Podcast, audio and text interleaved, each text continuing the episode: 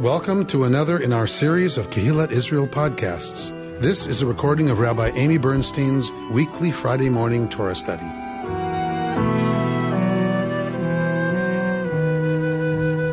We are in a collection of laws uh, in Deuteronomy, and as we read through them, they will feel very random. Uh, like how some of them it makes sense why they're put together. Others of them uh, it makes seems to make no sense. Um, if you're ever interested, there is an outline of all the laws of Deuteronomy. We're about here. Um, so we're in the middle of this huge uh, collection of laws. Uh, and when you look at how laws are organized as they're written down in the ancient world, um, it's not exactly logic in terms of intrinsically to the laws what might hold them together. Um, like a theme, let's say, you know, land. Okay, well, let's get all the laws about land. Now let's get all the, the laws about taking care of the poor. Now that would make sense to us as modern Western thinkers. Um, in the ancient world, as we know, they thought a little differently. So rather than organize everything exactly by category and how they relate to, and laws that relate to each other through that category or subject matter, the, the organization in the ancient world is called concatenation these words I know that like are completely useless in the world, completely useless. Hard to work into a conversation. That's right. so concatenation is about um, is like uh, actually it's in jewelry when you when you put to something together to make a chain. Uh, that's what that word means. And so that's the way laws in the ancient Near East are organized. Um, and so it doesn't make a lot of sense to us, which can get frustrating. It's like, wait, what? Like, what? Why? Why is that? Like after that, it makes no sense.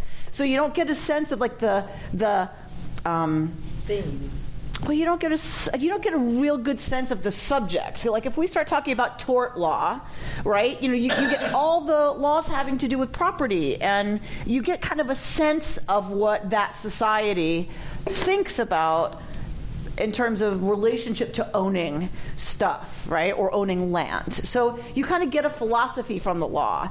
It's harder with the laws arranged this way um, because it's not complete. You know, you're not getting a lot of stuff on one subject. You're getting stuff like this that you then have to figure out. If you wanted to find everything having to do with land, you'd have to go grab all those laws and put them together. And now let's study that to get an idea of what their relationship to the land, right, Is oh, and ownership would be. Of some sort, is there a different kind of order? Yes, yes. So um, for them, sometimes it was about how the laws are stated.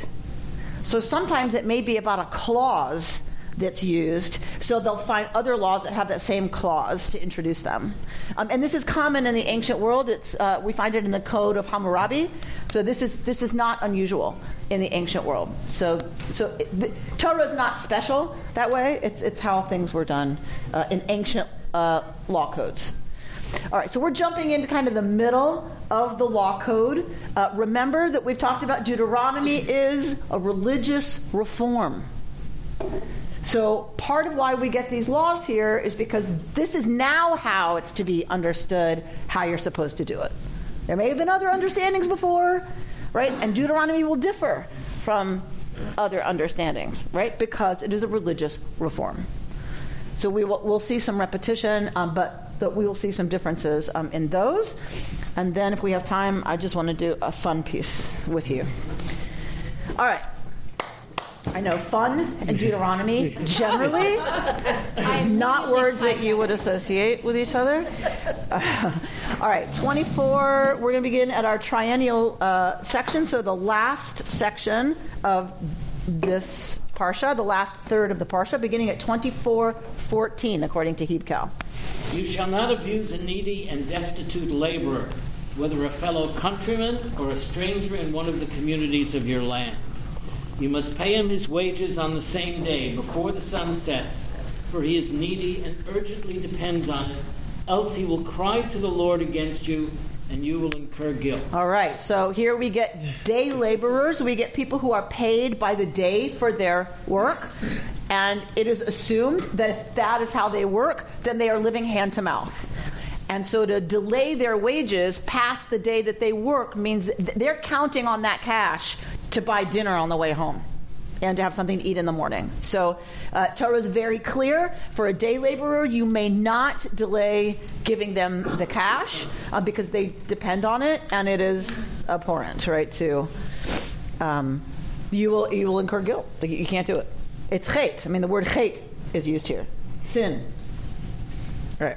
16. Parents shall not be put to death for children, nor children be put to death for parents.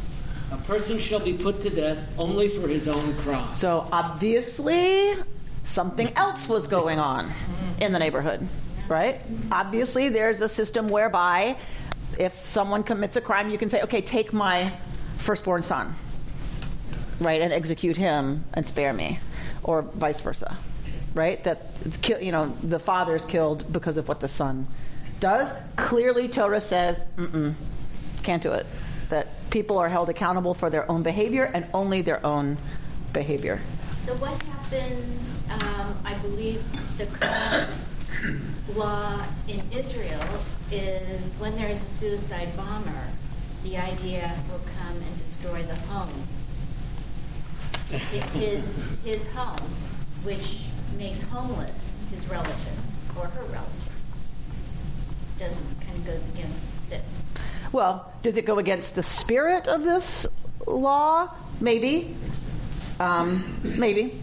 But I, I think executing and using punitive means to dissuade others from doing stuff, right? I, I don't know. I wouldn't. Equ- are they in the same family? Yes. But I don't mean family. You know, are they, are they related concepts? Yes. I do think execution Right. is different than we're going to we're going to make sure it is unpleasant for the people left, right? As a deterrent. Just ratcheting down a notch. A lot, right? I mean, I- it's it, look, it's not. I'm not defending it. I'm just saying it's. Is it, it? Does it go against the spirit of this? Maybe, but you'd have to extend the spirit pretty far, right?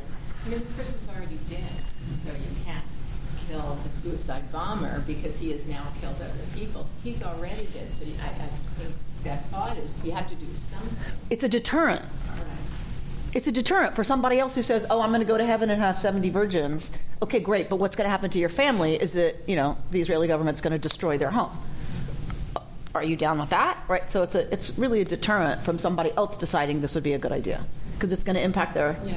families. With all due respect, relative to this law, that feels like a stretch. Well, so that, that's what I'm saying. I think that's what I'm saying. Um, you know, and lots of people rush in, as the Israeli government well knows, lots of people rush in to support the family of suicide bombers.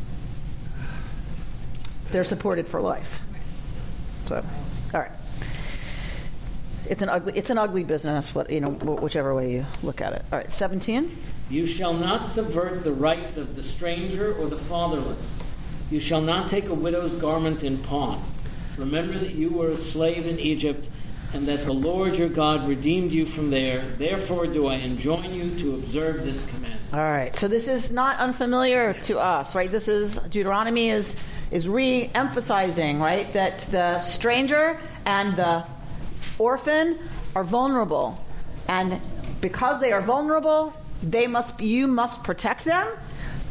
And you were strangers in the land of Egypt. You were vulnerable, so you will act out of empathy and identification with the orphan and the stranger. The widow is a special case here. Um, if you if you want to borrow money, you have to give a pledge, right? Um, in case you renege on your debt, and so you so people could distrain other people's property if they're going to give them a loan. But you may not distrain the widow's garment because why? That's all she's got. She has no Was there support. assumption she sleeps on it? So the assumption is she sleeps in it, Yeah, right? it's It's her. You slept in your cloak um, as a like a blanket. Keep you warm. If you're if you're poor, you know, in particular, if you're poor, um, and wh- but why why the why a widow? Why why is this different from a stranger or an orphan? Because she doesn't have the support or the uh, bounty that a husband could provide. And what about the orphan? Same thing. So how come she's a different case? And the orphan, Mm-hmm. how different? You, she, it just says about the widow that you can't take her garment as collateral. It doesn't say that about the stranger or the or the orphan. Well, the, for the orphan, they probably figure that the person isn't that horrible that you would take something from an orphan. I love how Sarah Moskowitz sees the world. I just do. The stranger and the orphan are treated differently too. Is you can't subvert the rights of A or B, and the widow's not included in that. So maybe you can subvert her rights, and you can't take the cloak of the widow. All right, r- reading from a lawyer. I think um, an orphan can be adopted, but maybe traditionally they wouldn't marry a widow. So the the rabbis the rabbis seem to think this has something to do with the last indignity for a woman who's been left alone. The last indignity would be to take her garment, that with which she covers herself. Um, and the rabbinic imagination goes even further, which because you got to love the rabbis. And they say, well, if you're coming to give it back to her every night, right? If you if you take it during the day and you come to give it back to her each night, could lead to dancing. So, just saying.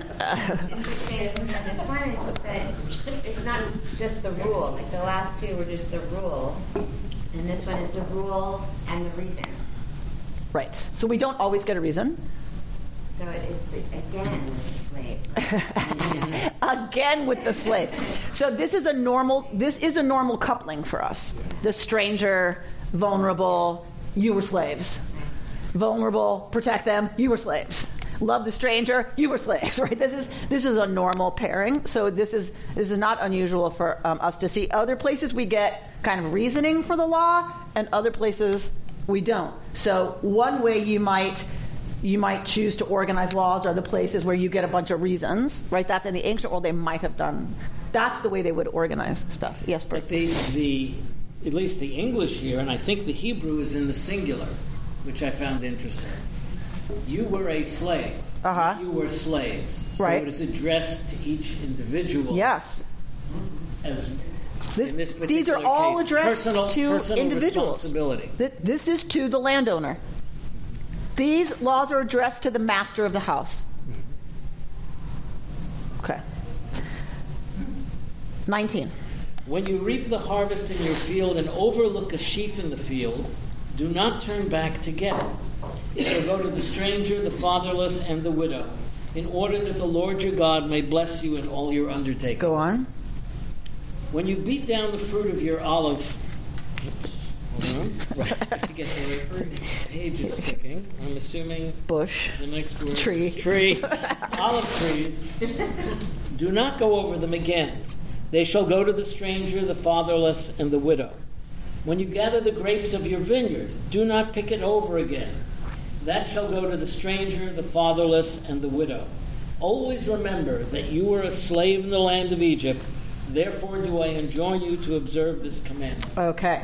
So uh, this is about right the poor. So more stuff about the poor and more stuff about providing for the poor, uh, so that when so th- there are different terms for all of these things. What taken together with Leviticus 19, the rabbis come up with four categories. So we had these laws in Leviticus. There are slight differences that mean they come up with four different categories um, of this business, right? So peah, shichacha, leket, and pered. So we have this idea of the edges of the field being left unreaped so that the poor can reap. So this is, of course, what we see in the book of Leviticus. Ruth. Ruth. Right, the book of Ruth. Ruth is a, Ruth is allowed to glean in the field of Boaz mm. because Boaz is a righteous Israelite and allows the poor to glean in his field. Right, and she goes behind them and picks up what drops, and the poor can harvest the edges of the field.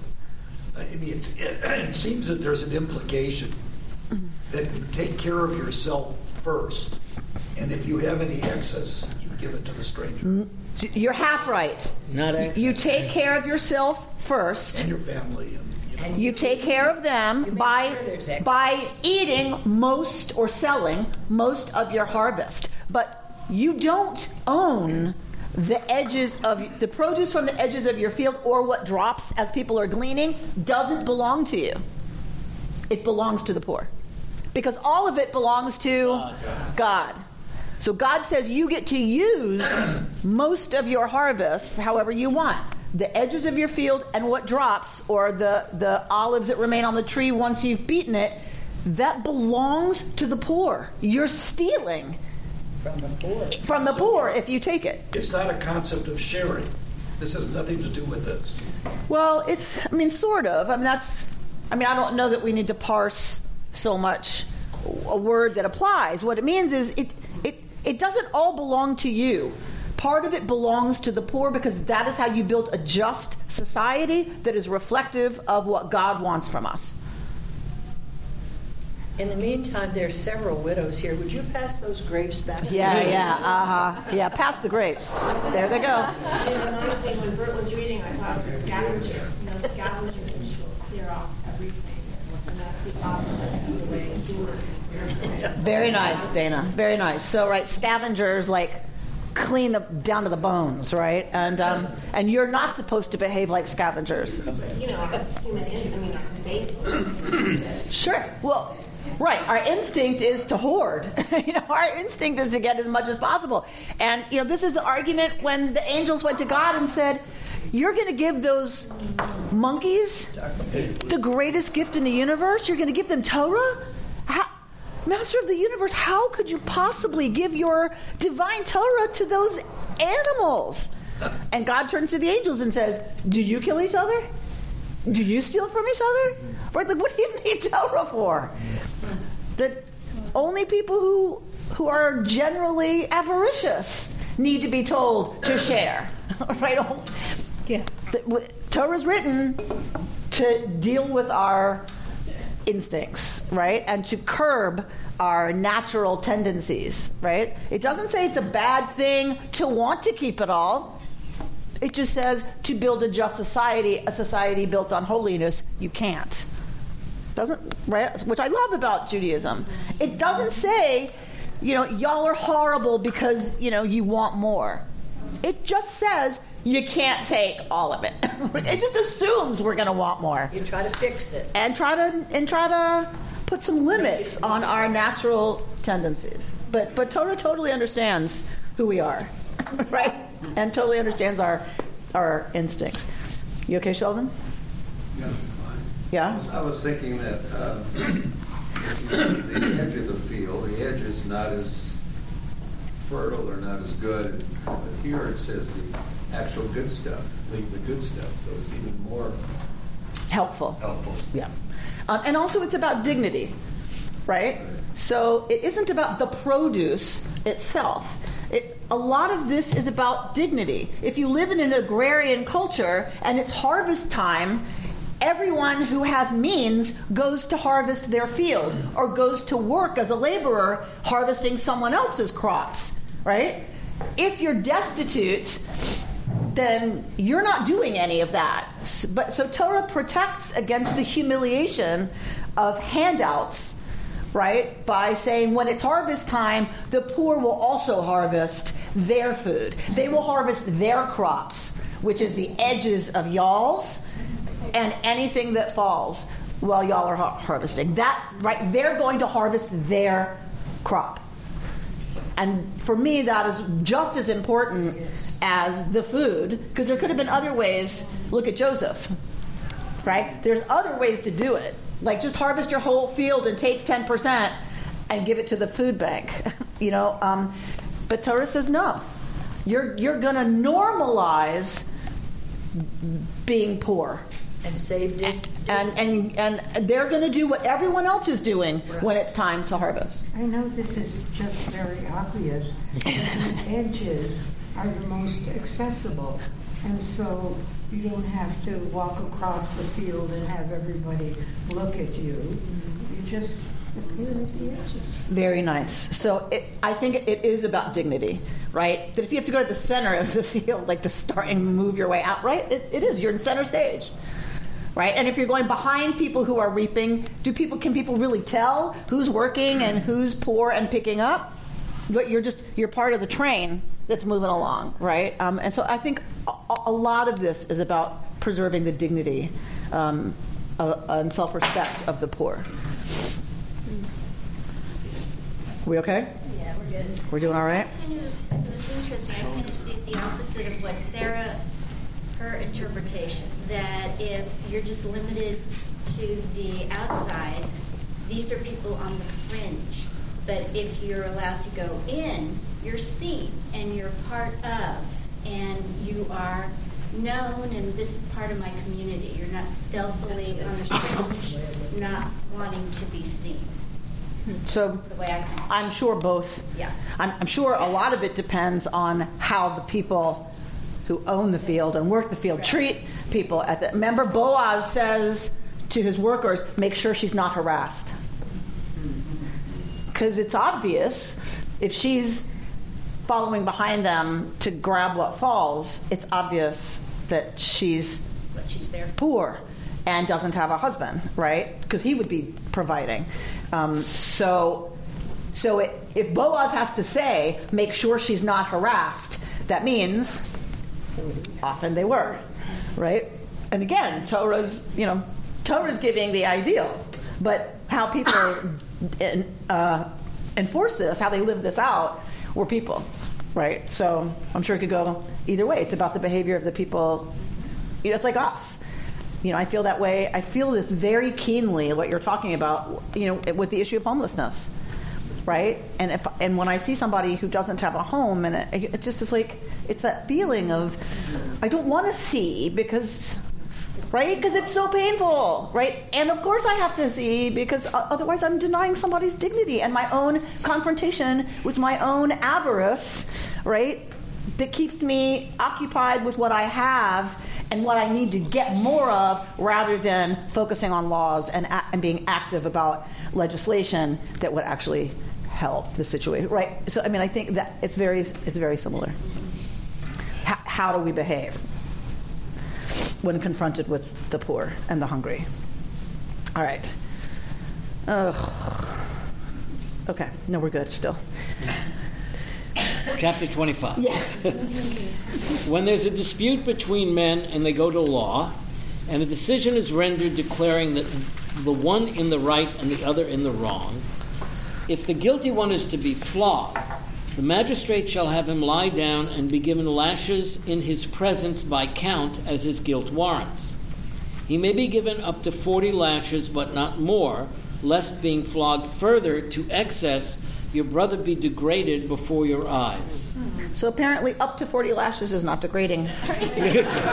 40 and forward is. Um, this was common in the ancient world. Flogging was a common form of punishment in the, in the ancient world. I mean, whenever I, I read about the pilgrims and I read about our early society, right, and being in. What do you call it? Yeah, you know, and and publicly whipped. I mean, and this is this is absolutely normal. Uh, corporal punishment was one form of punishment in the ancient world. We hate it. That's a good thing. Um, but it, but you can't you can't flog someone to death. You can't flog. I mean, again, Torah's there always to put a limit. Torah's not judging flogging. Flogging was just understood to be part of the justice system.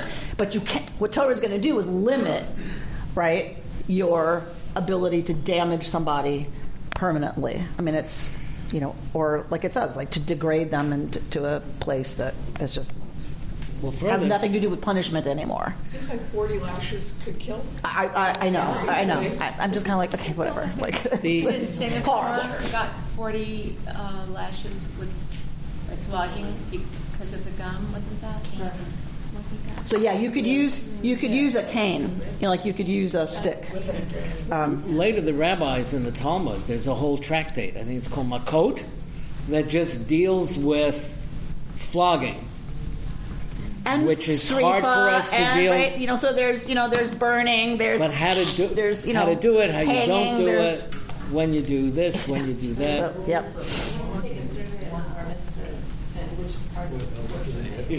Oh yeah, we skip this.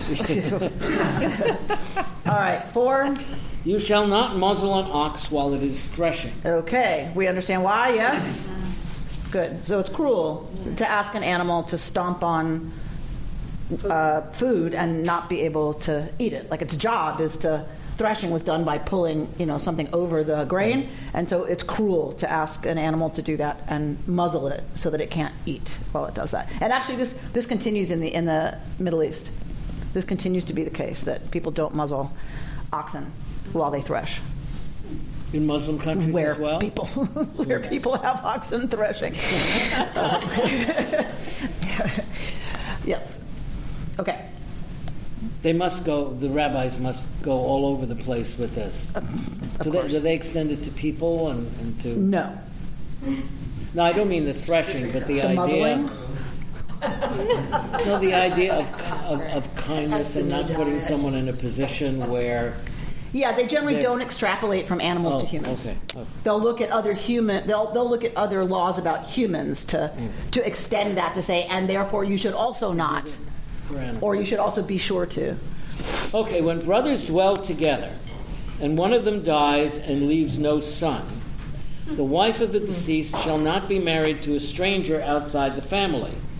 Her husband's brother shall unite with her. He shall take her as his wife and perform the Levir's duty.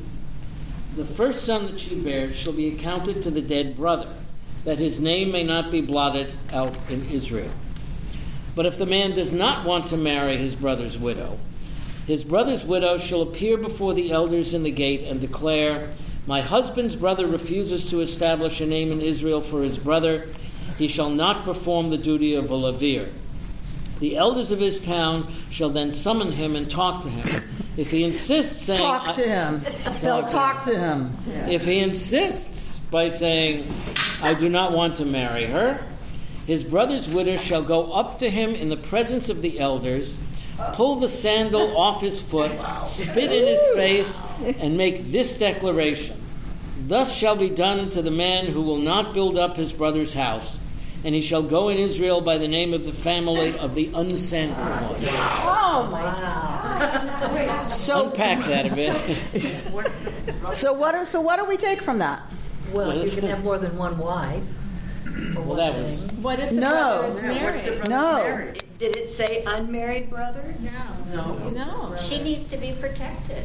Yes. Correct. So You better wear But- sandals with laces. so It says his husband's brother, her husband's brother, but it doesn't say an unmarried brother. Right, so But it is, maybe when brothers dwell together, one of them is um, yeah, I- I- the implication is he's not he's not married. Um, but but it doesn't mean he can't be. I mean, there was it was a polygamous you know society, um, but he has an obligation to his brother.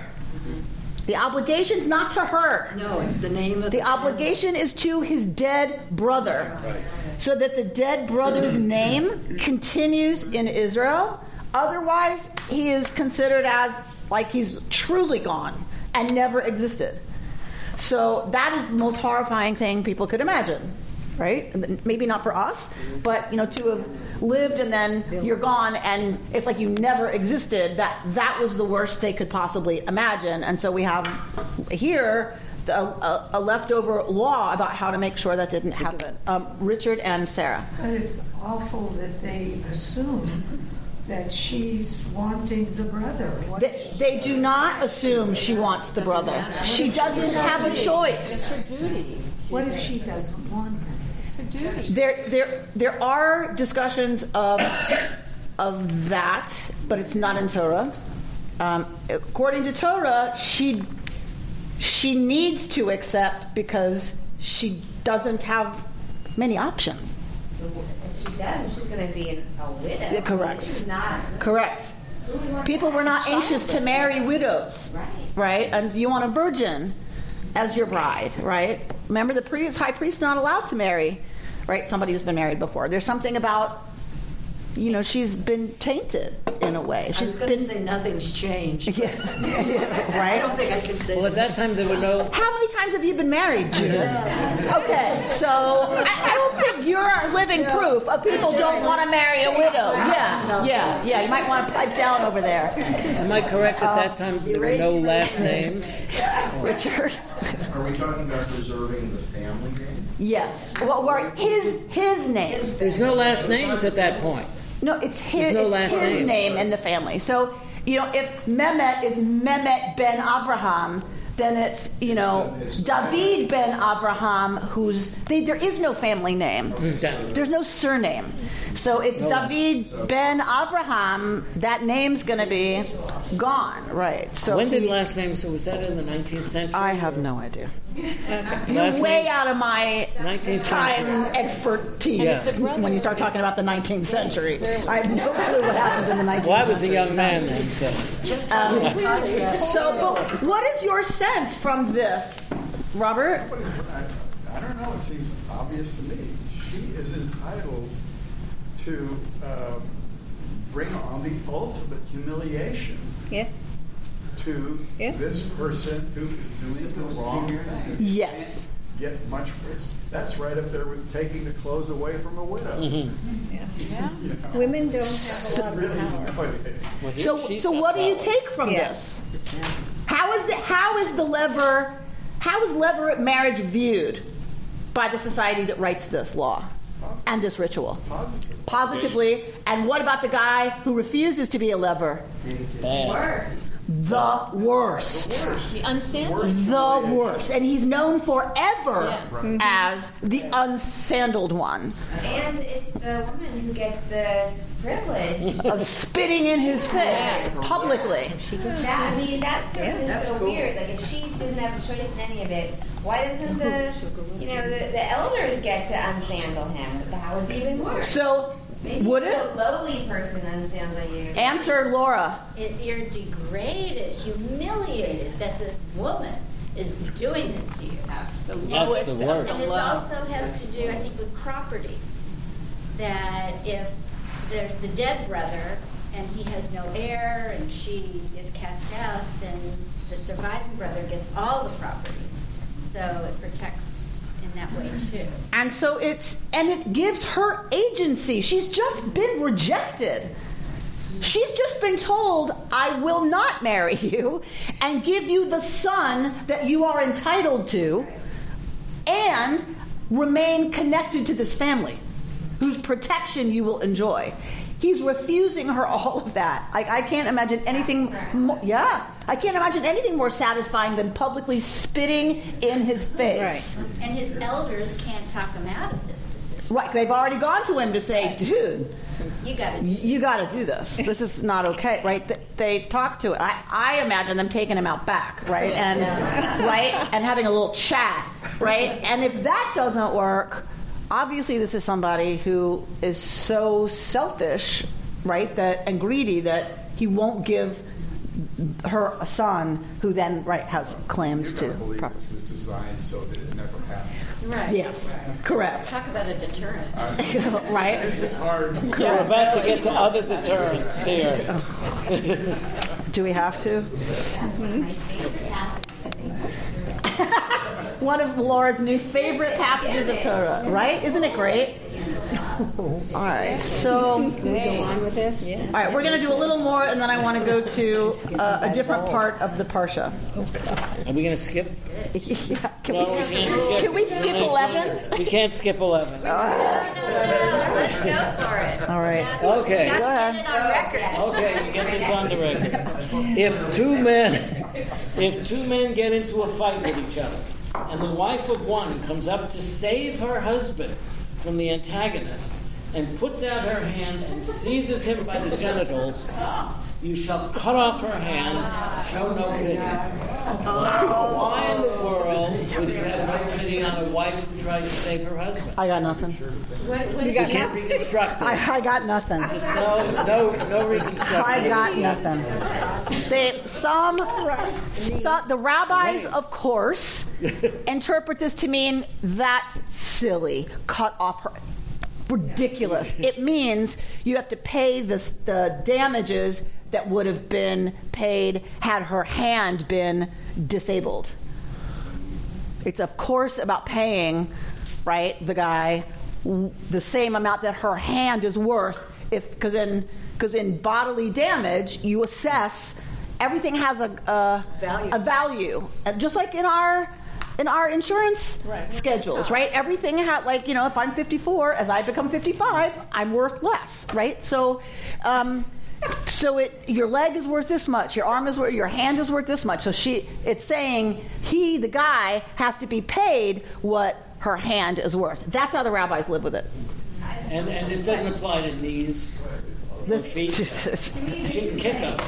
Well, And the worst thing that could happen would be if you're in a fight and your wife comes up to save you, and she's so courageous and tough that you need her, and she's going to go and grab the other guy by his genitals. You do not want that to happen. Correct. So, Doesn't it have to do with the damage? I have a question. Yes, absolutely, absolutely. That it's critical. It's because if that's one of the people who want to try to defend this um, as a deterrent is because his genitals are the way he reproduces. So you're not just you're not just injuring him. You're inj- you're possibly preventing him from uh, from for generations. Exactly. it's the ego. I think it's Laura thinks it's she grabbed him by the balls. It's like, uh, uh that ca- that cannot happen. Um, As uncomfortable as this subject is, For some more than others, I would imagine. I'm a little unclear about the grammar in the Hebrew as to who it is.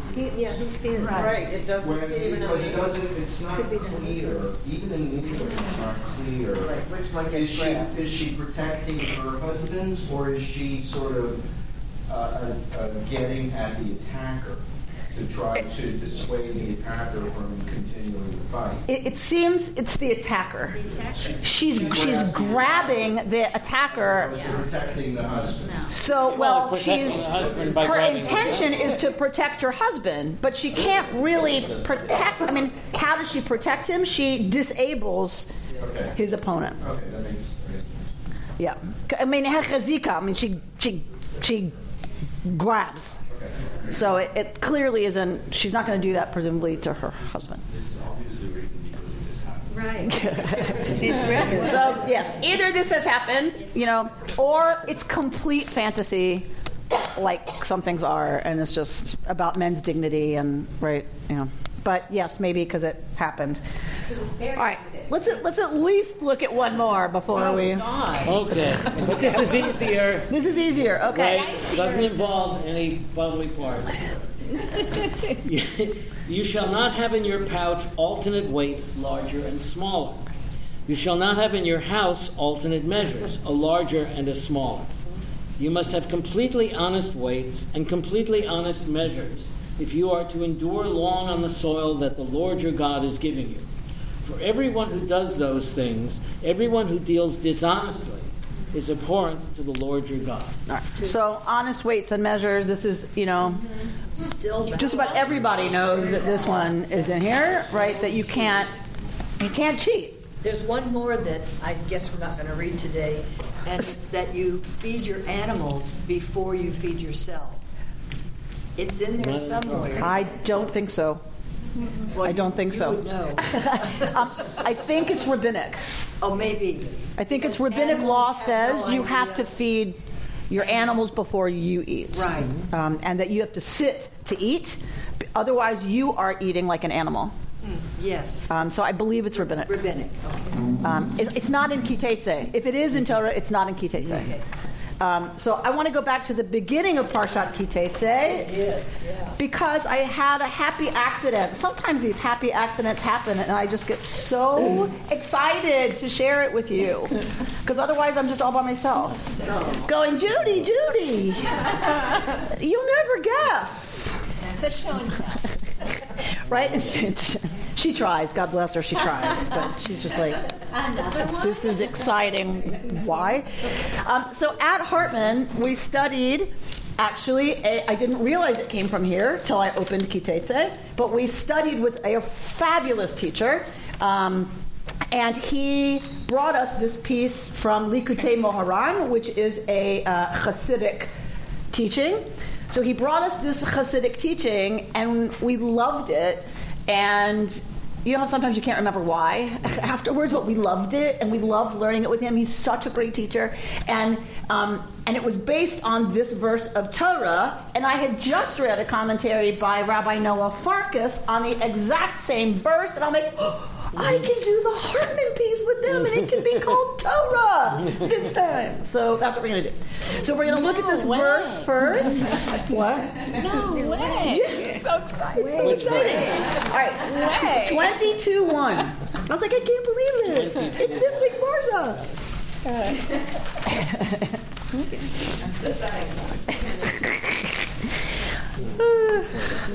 All right, so 22 1.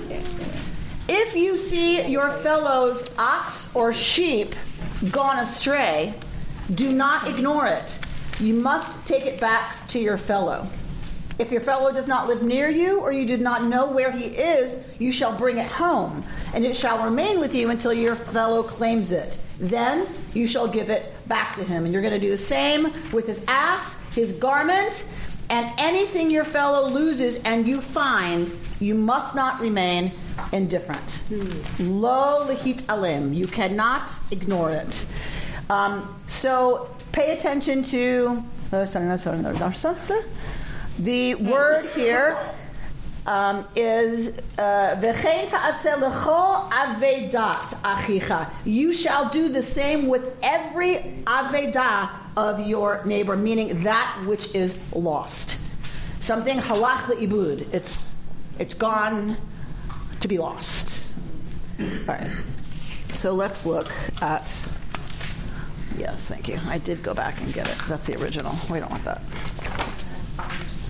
No, no finders, keepers, losers, weepers. No finders, No keepers, losers, weepers. There Not was recently in something Torah. in the news. A, co- a bank accidentally gave uh, thousands and thousands of dollars Oh, yeah. to somebody, Yeah. and they went and spent it. Yeah. And now they're. and now, and now they've been taken to court. They've been convicted of something. Yeah. So it's not finders, Maybe keepers. the 22 one. All right. So now we're going to look first at the commentary by Rabbi Noah Farkas, and then we'll look at this piece from Likutei Moharan. Are there more?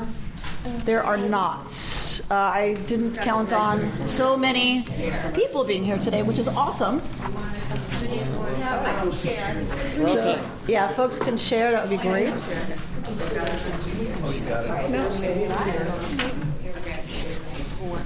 Okay. All right, you don't have a highlighted copy because I highlighted after I copied. Okay. So the last sentence of the first paragraph, we're talking about this idea of stuff that's lost, right?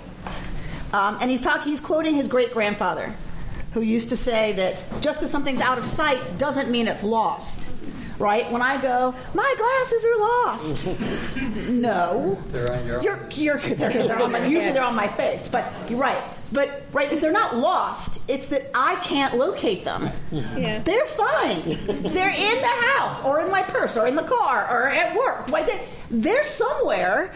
They're not lost. I haven't found them yet, right. Or I just don't know where they are. So his grandfather says, for something to be truly lost, you have to lose hope.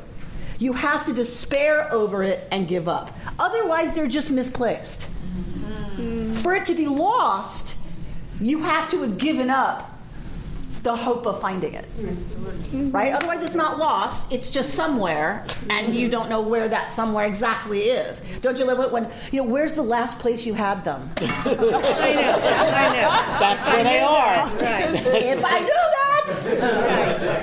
I wouldn't be looking for them, obviously. okay, well, all right, so nothing is lost, he says, until you let it be. And nothing is lost until you let it be. All right, drop down to in this week's Torah portion. In this week's Torah portion, Kitetse, we learn about how to guard ourselves from losing hope. From all of the places that we could learn this idea, the Torah chooses to learn it from an ox. Do not see your fellow's ox or sheep, or if you see what your fellow's ox or sheep gone astray, you must not ignore it. You must take it back to them. You are not allowed for missing to become mm. lost. You must not ignore the animals. You must return them. Deeper still, the Torah's language is intentional when it says, "Do not see." Yeah, it's that's true. The Hebrew says, "Lo tir'eh et shor achicha o et shor-" So don't don't see your fellow's ox or sheep as lost. The language of sight here is powerful. It is not only that you must return what is lost, but you cannot allow yourself to view the ox or sheep as lost. What begins as an obligation to turn a missing, return a missing animal transforms into an entire worldview. Do not see the world as lost. Do not see a world that is only dark with no light. Do not give up. Do not look upon the world and give up. You are not allowed to despair. The Midrash adds, You must surely return what is lost, even until the thousandth time. You cannot ignore what is wrong and broken in the world. You cannot give up on it either. Nothing is lost until you let it be. According to legend, there was a large stone in the middle of the ancient city of Jerusalem called the Claimant's Stone. Anyone who lost something would be directed there to declare that they were looking for the item. Similarly, those who found lost objects would bring them to the stone and declare that they had found the item. In that place and upon that stone, those who have lost and those who have found would seek out one another. Right? We don't have such a stone anymore, he says. He said, it is in your hearts. The Hebrew word tshuva means return. Not just repentance from sin, but literally to return from some other place. At this time of year, when we prepare for the High Holy Days, we need to create spaces in our hearts for our own claimant's stone. A place inside yourself and with your community to declare something is lost and something has been found. In a few weeks, when we gather together as a people and wonder, where did my life go? Where did I put all my energy, my anger, my love, and worry? Where did my hope go? In that moment, we can look across the room at those whom we love. We can glance at those whom we've wronged. We can look out the window at a world that is yet to be perfected. Finally, we can look inside ourselves and find those parts of us that feel broken and lost.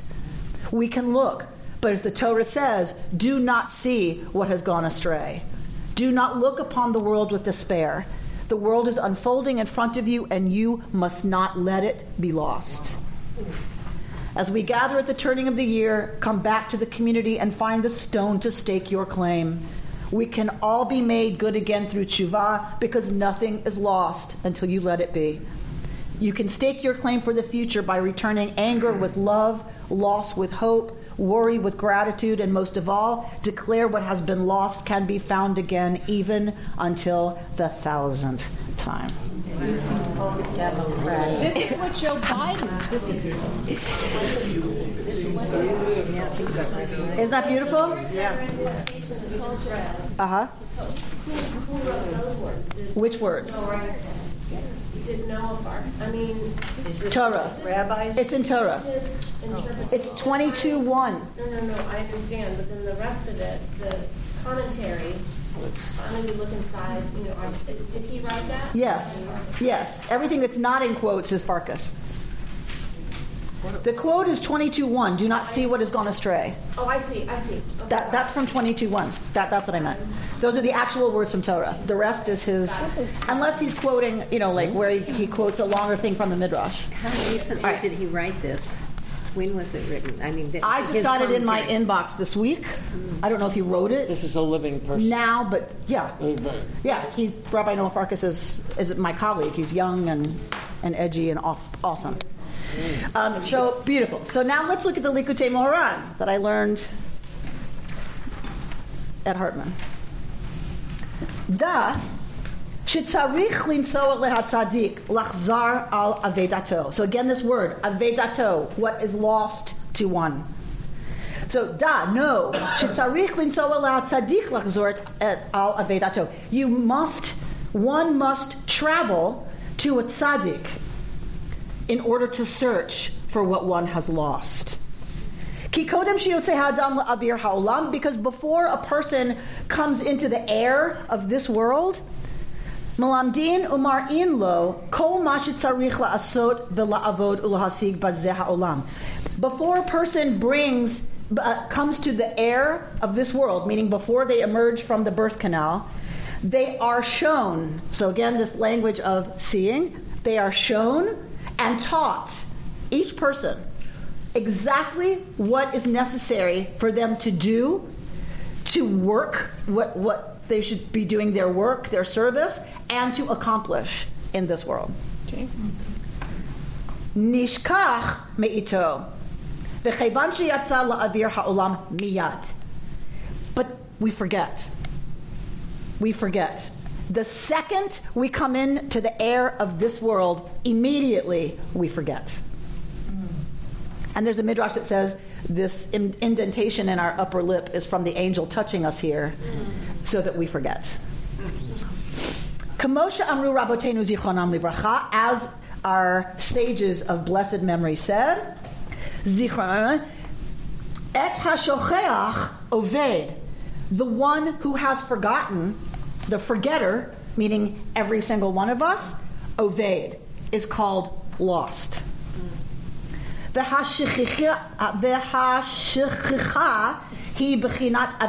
And forgetting is a form of lostness. Kima libracha, as our sages said, they're of blessed memory. Mahir lishmoa umahir la'abed. It's it's said uh, elsewhere in uh, rabbinic writings. Quick to hear and quick to lose, like quick to listen and quick to lose. And it is absolutely necessary to search and um, to seek that which one has lost. And what's been lost to a person is with the tzaddik. So think of a teacher, think of a role model, think of an author, think of a poet, think of, right, someone you knew, think of community, right? What we've lost is with fill in the blank.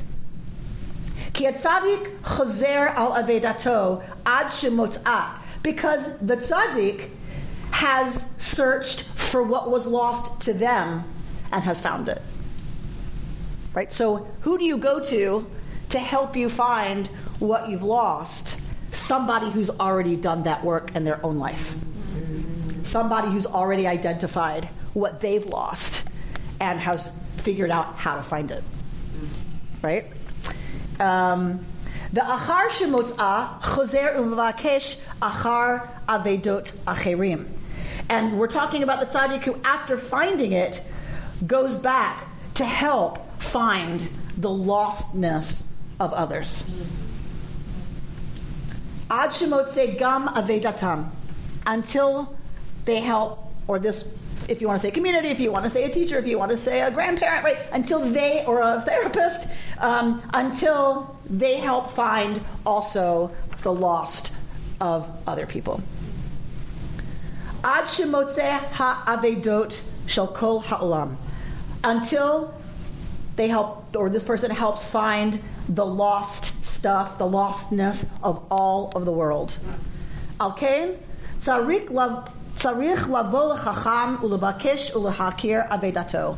And therefore, you have to travel to a wise person and to seek and to recover, to reclaim avedato, what has been lost to you. Vilashuv ulekabbalah etzlo, to return and to receive it from that person. We can't find our own lostness. We can't. We have to go to somebody else. We have to go to somebody we trust. We have to read something that we trust, teachings that we trust. We have to read Torah. We have to where, wherever it is we find it. We have to go where somebody's already done that work on what it means to to find their own teacher to help them reclaim what's been lost to them or what their lostness is about. because all of us are lost. So they're taking this verse of Torah, Likutei Moharan is taking this verse of Torah to be a deep spiritual teaching. And that you have to go to the place where that's already been done. And that's where you can, somebody who's already done that can help you find yours. And somebody who's really done that work helps everybody around them actually find what's lost to them. And then, in that sense, helps return things to the world that have been lost to the world. And so we have to remember that we can't just say it's lost, kind of like Noah Farkas is saying. You can't just go, it's lost, not until you decide it is, as he kept saying, right? Likutei Moharan, centuries earlier, is saying the same thing. It's not lost until you give up. Your, your job is to go find who's done the work that is going to help you be able, right, to go to, to seek and to um, receive what it is that you've lost. I feel like this is a lot of the work that we do with tshuva. This is a lot of the preparation work for the high holidays, right? Is trying to figure out like who do I need to go to to help me find what's what's lost. You've been listening to Rabbi Amy Bernstein's Friday morning Torah study from Kehillat Israel in Pacific Palisades, California. For more information, go to our website, www.ourki.org.